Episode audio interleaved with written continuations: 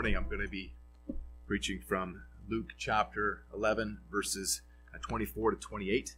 Uh, but as we looked at last week, the, uh, the, the, passage uh, in view really goes uh, from verse 14. So I'm going to read uh, this morning Luke chapter 11, verses 14 to 28.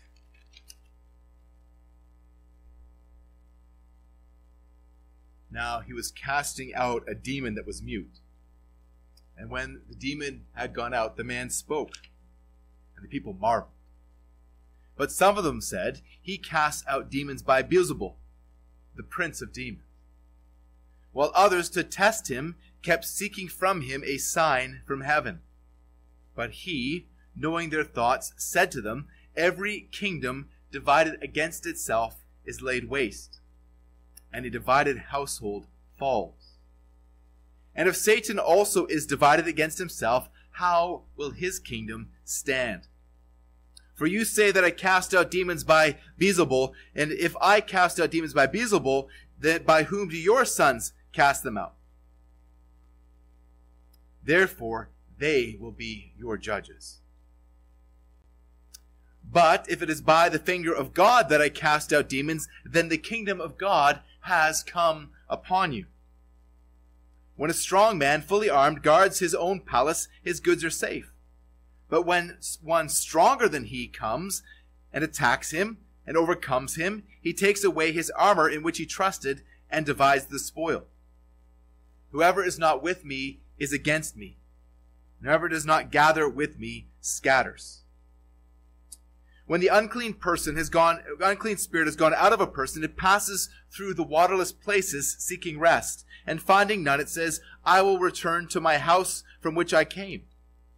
when it comes, it finds the house swept and put in order. Then it goes and brings seven other spirits more evil than itself, and they enter and dwell there. The last state of that person is worse than the first. As he said these things, a woman in the crowd raised her voice and said to him, Blessed is the womb that bore you and the breasts at which you nursed. But he said, Blessed rather are those who hear the word of God and keep it. This is the word of our Lord. May he write its inspired, inerrant, authoritative, and sufficient word upon our hearts this morning. Please be seated.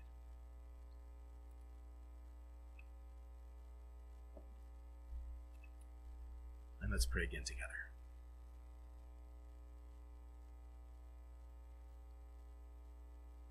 Heavenly Father, Lord, we praise you that through your Son, our Lord and Savior, Jesus Christ, we can call you Father. Lord, we were once rebels. We were once following after the course of this world and the prince of the power of the air. But God, you have made us the op- the objects of your grace. You have set your love upon us in Christ Jesus. And Lord Jesus, we praise you that you have defeated all of our foes the world, the flesh, and the devil. And Lord, we know that the last enemy to be defeated is death. And you have defeated that too already by laying your life down and taking it up again as a sacrifice for our sins. Lord, and as your uh, as we are as you're raised for our justification. And so, Lord Jesus, we come to you and we ask, Lord, that you would help us this morning through the power of your Holy Spirit to behold the victory that you have won for us. And Lord, we pray that you would help us to walk in that victory. Lord, that you would help us, Lord, to be hearers of your word and doers of your word for the glory of your name, and so that you will, that in so doing, we will prove that our house has indeed been blessed by you. Lord, we pray if there are those who are hearing my words, may they not hear them as the words of man, but may they hear your word May they hear the truths of your word and may they respond through the power of your Holy Spirit in repentance and faith, and may there be new life in Jesus Christ through the power of your Holy Spirit. Father, I am woefully inadequate for this task. I am insufficient. But Lord God, you are sufficient. Your Holy Spirit is sufficient. Work in hearts, I pray, for the glory of your name,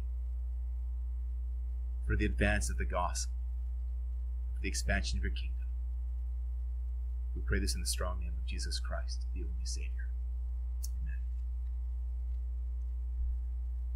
Well, last week we saw the increase in hostility towards Jesus as the crowds joined, joined the religious authorities in attacking him. And the bitter irony is that these individuals were entering into conflict with Jesus as Jesus was engaged in conflict with the demonic forces. These people, in their attack against Jesus, were actually siding with the demons that Jesus was in the process of casting out. And they even thought that they were serving God. These people were choosing Satan instead of God. We know that there are only two sides in this conflict God's side and the devil's side. And Jesus Christ is the dividing line. Those who are against Jesus are cursed, but those who are with him are blessed. But how do you know whether you are with Jesus? How do you know whether you are on Jesus' side? A lot of people say that they are with Jesus. A lot of people claim Jesus as their Savior. But what is the reality? Again, as we discussed last week, there are not just two kinds of people, but these two kinds of people are really two kinds of houses, so to speak.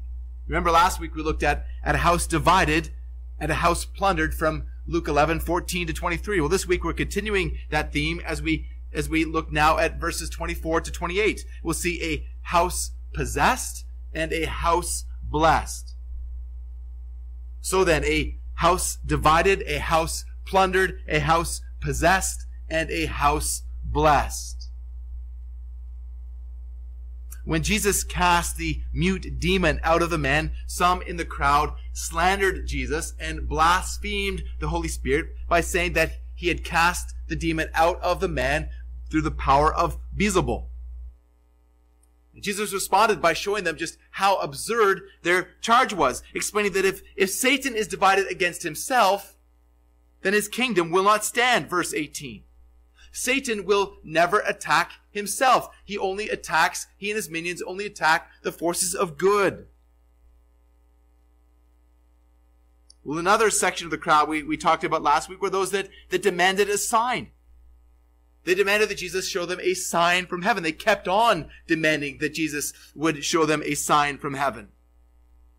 As if casting a demon wasn't enough of a sign. But Jesus declared that his triumph against the forces of darkness was indeed a sign that heaven had come upon them.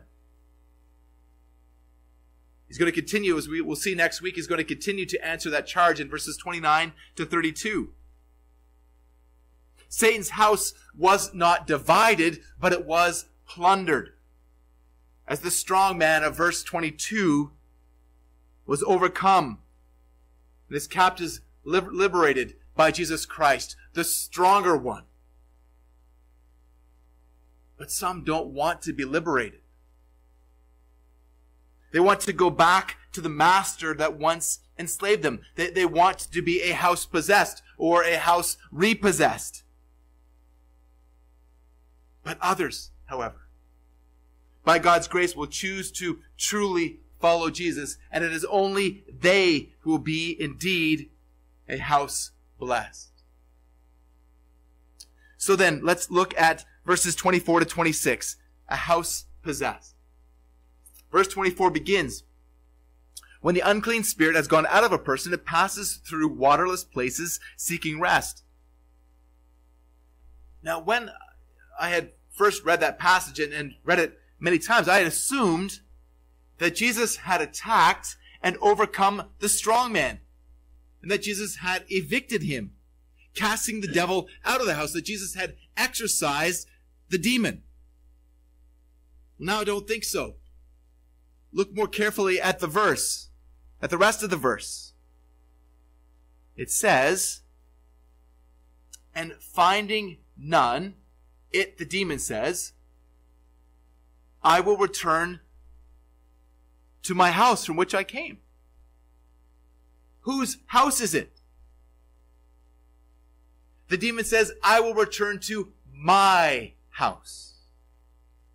The demon still regards the house as its own. If it was Jesus who had cast out the demon, then the house would be dispossessed of the demon and possessed by Jesus Christ. It appears as though the house was dispossessed and then repossessed. However, the house had never left the possession of the demon at all. It remained a house possessed. So the demon decides to go back home. And when it gets there, it finds the house swept and put in order. There's a, a fresh coat of white paint on the outside. The, the walls have been patched up. The, the festering piles of maggot infested garbage have been cleared away. The, the house has been cleaned up. It's been renovated. My brother and sister-in-law just had to, to, to have, uh, tenants had moved out of the house that they have in Oregon and there was, they had to clean up piles of, of garbage that these people had just dumped and, and burned some of it. It all didn't burn. They found, I'm not exaggerating here, they found piles of horse and cow carcasses in the garden that the people had wanted to make, for whatever reason, art out of dead horses and cows. And they spent a week having to clean up this house. It takes work to renovate a house, but but but you can do that. You can you can clear away the garbage. You you can renovate the house. It's easy to, to do a, just a, a, quick job and to, to renovate the house so that it looks good on the outside, but it's really a disaster waiting to happen. I, I used to watch the, the show Holmes on Homes. You, you might know the show. Mike, Mike Holmes, the star, would, would go into a house where some dodgy contractor had supposedly fixed up the house, but he made a royal mess of the renovation. And then he just covered it up to make it look good. And then a distraught family would then contact the, the producers of the show and, and they would send Mike Holmes to, to come in and uncover the problem and to, to fix it properly. I, I found the, the show really interesting and, and quite scary when you think of some of the things that, that pass itself off as renovations. But some people are like that dodgy contractor. They'll, they'll just patch up the home and merely cover up the problem instead of actually dealing with it. Many people are like that. Jump down to, to uh, Luke 11, verse 37. Here, the, in this passage, we see, we see Jesus invited to dinner by a Pharisee. And the Pharisee, it seems, has, has really just invited Jesus to dinner in order to find fault with him. It's probably not good for the digestion. But this Pharisee was shocked to see, verse 38, that Jesus did not wash before dinner. And then in verse 39, Jesus reveals the heart of the matter. He says, Now you Pharisees cleanse the outside of the cup and of the dish, but inside you are full of greed and wickedness. Many people clean the outside of the dish while the inside is still filthy. The house might have looked good on the outside or even under a, cursory home inspection. But The house was really a whitewashed tomb which outwardly appear beautiful, but within are full of dead people's bones and all uncleanness. Matthew 23, 27. The, the skeletons, so to speak, are merely put back in the closet. The, the piles of garbage are just shoveled into the basement and sprayed with several cans of Febreze. But the filth is still there. It's just hidden and perfumed. It's hidden by morality. It's perfumed by religion. But it's still there. Matthew, in a in the parallel account, adds an important detail. You see if you can catch it. Matthew 12, 44. And when it, the, the demon comes, it finds the house empty, swept, and put in order. The house is empty. The house is still possessed, but the house is vacant. It is spiritually vacant. A human house will always be filled with something. In a spiritual vacuum, something will move back in. And this time the demon does not come alone. It, it, brings its fiendish friends. Seven of them, in fact, seven others more evil than itself. And they move into the house and they dwell there. They, they settle down. The, the sense is that they are there for the long haul. The house, the person, is worse off than before. Much worse than before. Because the demons that come bring more insidious, more ensnaring, and more sinister sins with them. But of course, this doesn't just apply to demon possession. Demon possession, so far as we can tell, is rare, thankfully, in our culture. But the principle that Jesus is teaching here can be applied to sin more generally. And I've seen this happen often where, where people clean up their lives of some particularly visible areas of sin for a time. But then other sins, like hidden reefs, are there just below the surface. And when the tide comes out, they'll be seen. But for that, that time, they're, they're, they're hidden, waiting to shipwreck the soul. And I saw this happen often when I was I was quite involved with Narcotics Anonymous. Practicing the 12 steps and working the program can really help someone overcome drug abuse. However, the 12 steps and the program are woefully inadequate to help people deal with the underlying problems that caused the sin in the first place. People don't need help from the, the God of their understanding. They need the God of the Bible. And the result is that people who are, are no longer in an active addiction to drugs are now eagerly pursuing immorality and gambling and a host of other wicked pursuits. I've said this before, but it's, it's like a, a deadly game of whack-a-mole. You know whack-a-mole, that the game that you find, you used to find at video arcades where you, you put your quarter in and the, the moles pop up you have to hit them with a hammer and, and they, and they keep coming faster and faster and faster and, and you don't win this game. There's no winning at whack-a-mole. They just keep on coming. But these aren't cute little electronic moles, but they are life-destroying sins.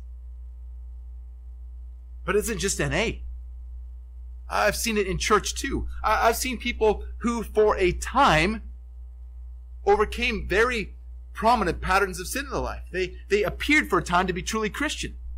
They had experienced victory over certain sins, but they remained unconverted. Now, these people are in a very dangerous situation. More dangerous, in fact, than the people who are actually still pursuing the act of sin. Because they have experienced God's work, but they have failed to respond to Him. They're like the 10 lepers, or nine of the 10 lepers in Luke 17, who, after Jesus healed them, they all walked away except for one. There was only one that returned to thank Jesus and praise God. And, so these people, and I've seen this happen many times, they have enjoyed the benefits of church body life. Hebrews 6 verses 4 to 6 gives a dire warning. For it is impossible in the case of those who have once been enlightened who have tasted the heavenly gift and have shared in the Holy Spirit, and have tasted the goodness of the Word of God and the powers of the age to come, and then have fallen away to restore them again to repentance, since they are crucifying once again the Son of God to their own harm and holding him up to contempt. Now, maybe you haven't been overcome by drug addiction. But have you traded some besetting sin for a host of others? Never think that by stopping one sin, only re- replace it with many others, is the same thing as salvation. Stopping sin alone is, an a sin alone, is not salvation. In other cases, I, I've seen people clean up their lives so that they now become respectable. I've seen that with, with people that I've witnessed to. They've come to a point where they've realized that they need to make a change, but only a few have genuinely turned to Christ in repentance and faith. And, the, so the sins that, that now infect that person are, are more wicked, but also more subtle. Now, by the superficial and, and changing standards of our culture, the house looks pretty good. Neighbors walking by wouldn't, wouldn't point the finger and, and gasp at the state of the house. Now, those closest to them might get a better look. They might know, know better what's going on. Family and friends who are, are coming inside the house might get a better picture. That This person is far from good, but good from afar. And this person is, is in grave danger because these sins are so deceptive that they even deceive the person. They deceive the occupant of the house. The occupant here refers not to the owner of the house, it's the demons who really possess the house. The demons own that house every bit as much as the house who is, that is demon possessed. Remember, the demon said, It's my house. But with sin deception comes self deception. And, and, what makes this pretense of morality even more dangerous is that, it, again, it blinds people to their own sin. And, and because their seared conscience is not guided by Scripture, it's blocked. They're, they're like the, the leper whose, whose nerve endings have been so destroyed by the disease that they don't feel pain a, a leper can cut themselves or, or, or burn themselves and feel nothing. And left untreated, infection sets in and their bodies begin to literally rot and they don't feel a thing. Don't deceive yourself into thinking that moral reformation is the same thing as salvation. Now, there are many reasons why someone will outwardly reform their life. Thomas Watson provides helpful insights in his excellent book, The Doctrine of Repentance. You, you really need to read this book. Watson outlines two key reasons. There's others, but two key reasons why someone will leave off a particular sin. One, because the sin is painful. For example, the, the drug addict quits because of the problems that drug ha- drugs have inflicted on his or her life. So because sin is painful. And the second is similar. It's because of the fear of death and hell. This, this person hears a, a fire and brimstone sermon. I'm not against fire and brimstone sermons. They hear a fire and brimstone sermon and they get scared straight. No one wants to go to hell. But in both cases, what is motivating their decision to stop that particular sin? It's self protection.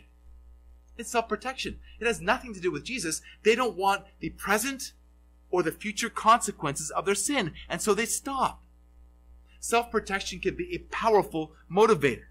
Yet again, it is not necessarily evidence of salvation. Listen again to Watson. Self love raises a sickbed vow, and love of sin will prevail against it. We do not trust to a do not trust to a passionate resolution. It is raised in a storm and it will die in a calm. So what's missing in the case of those who stop particular sins in order to, in order to avoid present or future consequences? Repentance. Repentance is missing. You can stop sinning in a particular way, but not be repentant. Thomas Watson defines repentance as a grace of God's Spirit, whereby a sinner is inwardly humbled and visibly reformed. Repentance is a change of heart that leads to a change of behavior. Yes, concern over present and future consequences can be part of the process of coming to Christ. But what else is missing? That person is motivated solely by self protection. Christ. Christ is missing. They lack faith, so they lack Christ. But the one who's truly penitent, even though they may be motivated initially by fear of the consequences of sin, begins to see that their sin is committed against the holy God. So they cry out with David from Psalm 53, verses 3 and 4 For I know my transgressions, and my sin is ever before me. Against you and you only have I sinned and done what is evil in your sight. So the, the truly penitent person realizes that, that his or her sins have crucified Christ. And so they flee to the Christ that they crucified for their forgiveness. Friends, please listen carefully. What you need is not getting your act together. You don't need to turn over a new leaf. You don't need a New Year's resolution. You don't need a little religion. What you need is not tidying up. It's not about ethical housekeeping. It's not even about a moral renovation. What your house needs is to be rebuilt from the ground up. It needs a new foundation. It needs a new foundation that is built on Jesus Christ and His Word. It needs a new heart. What's needed is a new owner. What's needed is for you to be born again. Christ needs to move in through the power of the Holy Spirit, like Paul prays in Ephesians 3 16 17, that, that God may grant you to be strengthened with power through his Spirit in your inner being, so that Christ may dwell in your hearts through faith. You need to be indwelt by the Holy Spirit. We spoke about this a couple weeks ago. Without the indwelling of the Holy Spirit, there is no conversion. Without the indwelling of the Holy Spirit, there is no sanctification. Without the indwelling of the Holy Spirit, there is no glorification. Without the indwelling of your Holy Spirit, your empty house will be repossessed by its real owners. However, if you truly turn to Jesus Christ in repentance and faith, He will set you free. That does not mean you will be perfect. That does not mean you'll be sinless. You will still see sin rearing its ugly head in your life. But you will, by God's grace, confess your sin to God, trusting that He is faithful to forgive you and to cleanse you from all unrighteousness. 1 John 1 9 and John 8 36. So if the Son sets you free, you will be free indeed. There are only two types of people in the world those who are with Jesus and those who are against Jesus. Those who have been liberated by Jesus and those who are, have not been liberated by Jesus and are still under the dominion of the evil one. There's a great danger in leaving your spiritual house vacant, devoid of all the protecting power of the presence of God through faith. So we've seen then what happened to a house possessed. Well, now, with the time that we have left, let's look at my final point verses 27 and 28. A house blessed. Verse 27. As Jesus was teaching this, a woman in the crowd raised her voice and said to him, Blessed is the womb that bore you and the breasts at which you nursed. A mother is valued for the accomplishments of her son. The, the, same is often true today. Parents of admirable children are often held in, in high esteem. In this case, the offspring in view has just cast out a demon. And the offspring of you has just taught powerfully from the Word of God. And so this woman blesses Jesus' mother. And in so doing, she seeks to bless Jesus. She's declaring how marvelous it must be to have a son like Jesus. I can only imagine. But, think about the moral courage for her to shout this out like that. Not only was this a, a woman in a misogynistic culture, where women, women just didn't do that sort of thing. But the air was thick with the rejection of Jesus.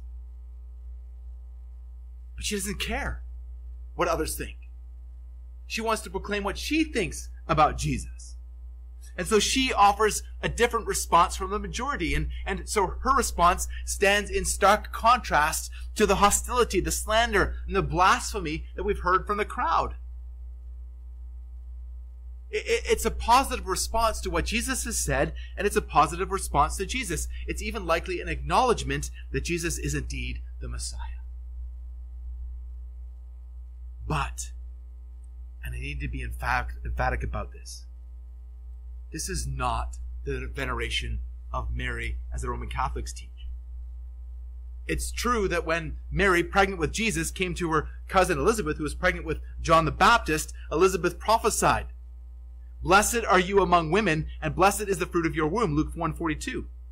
And Mary will, will concur in her Magnificat in verse 48.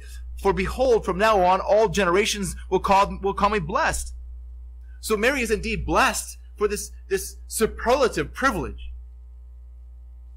But this does not mean in any way, shape, or form that Mary was sinless. Or that she was conceived herself without sin.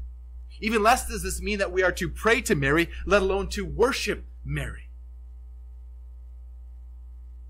So Jesus responds to the woman in verse 28. Blessed, rather, are those who hear the word of God and keep it. Now, the word that's translated rather here uh, doesn't mean that the woman is wrong, but it emphasizes the statement that follows. Jesus is acknowledging that the woman is right, but, but there's, there's more that needs to be said. Mary is blessed. But it was a far greater blessing for Mary to have Christ dwelling in her heart than it was to have Christ dwelling in her womb. Mary was blessed not because she had housed the Son in her womb, but because of her faith in the Son. is Jesus Christ dwelling in your heart, then you are just as blessed as Mary.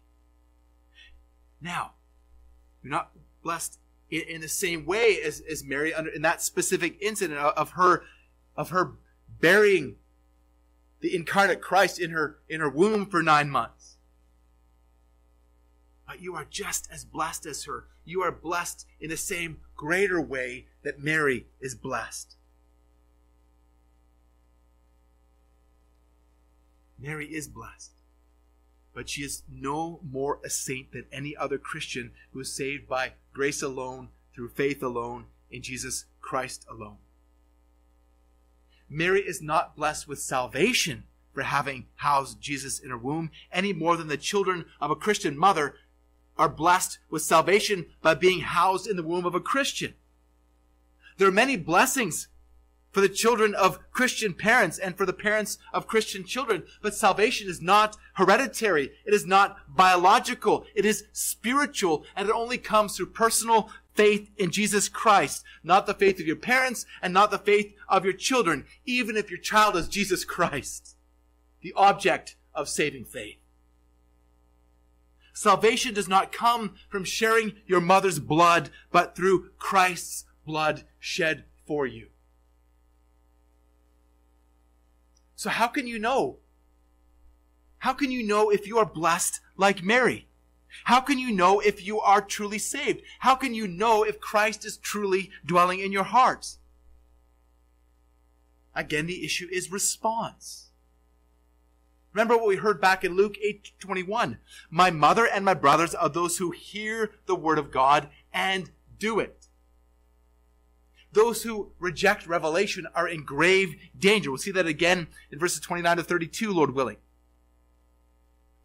Now, accepting revelation does not just mean hearing the word of God. You can listen to sermons all day, but still reject God's word. You can read the Bible all day, but still reject God's word. It is only those who hear the word of God and do the word of God that are truly blessed. Please turn with me to James chapter 1. James chapter 1 verses 22 to 25.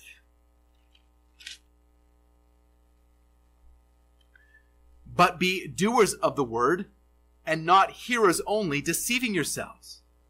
For if anyone is a hearer of the word and not a doer, he is like a man who looks intently at his natural face in a mirror. For he looks at himself and goes away and at once forgets what he was like.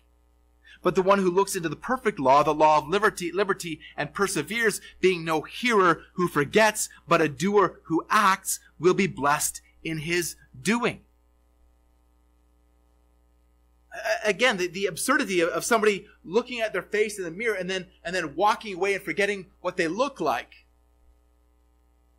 is paralleled and, and it's even even more absurd that someone would would who would claim to be a Christian would look to the word of God and completely reject it. A person who lives in habitual rejection of the word of God cannot claim to be a Christian.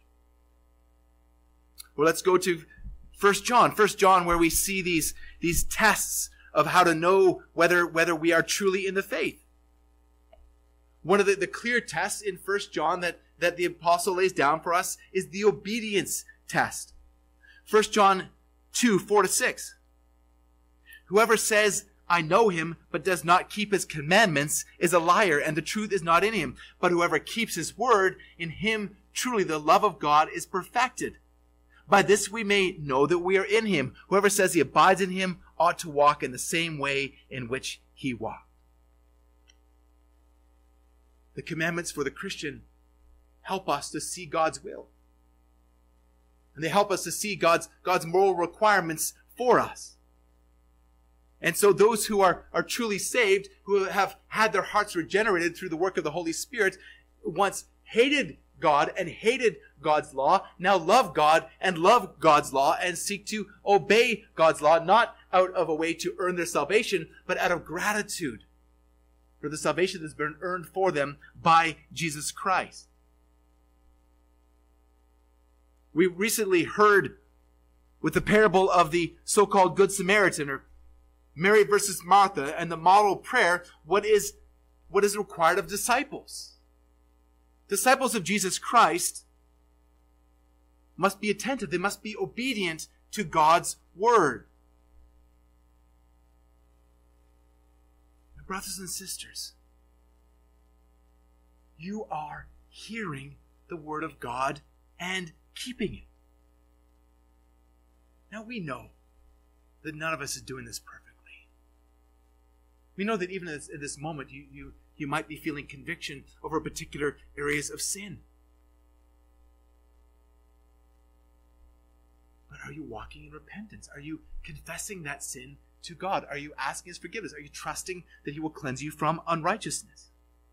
Is your faith in the one who did keep the Word of God perfectly? Are, are you looking to Him, trusting Him? Trusting that, that, that when you fall, that, that the grace of God is sufficient for you. That Jesus Christ indeed died for all of your sins, past, present, and future. They are continuing to, to turn to Him in repentance and in faith. That's what it means for us as Christians to be a hearer and a doer of God's Word. We'll close with the, the two houses of Jesus' parable in Luke 6 46 to 49 that I began with last week. In response to, to Jesus outlines the question, outlines the question, why do you call me Lord, Lord, and not do what I tell you? He goes on to explain how one man heard his word and obeyed him, and the other heard his word but did not obey him. And the, the first man, we're told, had built his house on the rock, but that the other man had built his house on sand. And so when the storm came, the man whose house was built on sand fell, and great was the fall of it. We all face storms. We're facing storms even at this very moment. E- even as, as COVID 19 has a, a, particular, a particular set of, of circumstances and storms that, that make things difficult for you. This is a this is a storm. There's a big storm coming. The big storm is the final judgment. and every house on the planet face that storm. Will your house stand? Will your house stand? Will your house not just stand, but be blessed through that storm? Blessed with the words of Jesus Christ Well done, my good and faithful servant. Because your faith in Him and because of the imputation of His righteousness to you. Will your house stand? Will your house be blessed? Jesus Christ is the dividing line between those who are blessed and those who are cursed. Will you enter by repentance and faith to the eternal blessing of Jesus Christ? Let's pray together. Lord Jesus, we praise you for this great salvation that you have purchased for us by your blood. Lord Jesus, as you came into the world to fully obey all of the commands of God, to perfectly love your Father in heaven, and to perfectly love your neighbor as yourself. Lord, we confess that we have not done this. Lord, we've only been up for a few hours. But Many of us have already, we all have broken your commandments in many ways already. Lord, I pray that you would help us to look to you. Lord, to walk in repentance and faith. Lord, may our hearts be transformed by, and our minds be transformed by, by the Word of God. That we be conformed to the image of Christ, to the power of your Holy Spirit, that we would increasingly be not just hearers, but doers also. For the glory of your name, for the advance of your kingdom, and out of obedience to your holy will.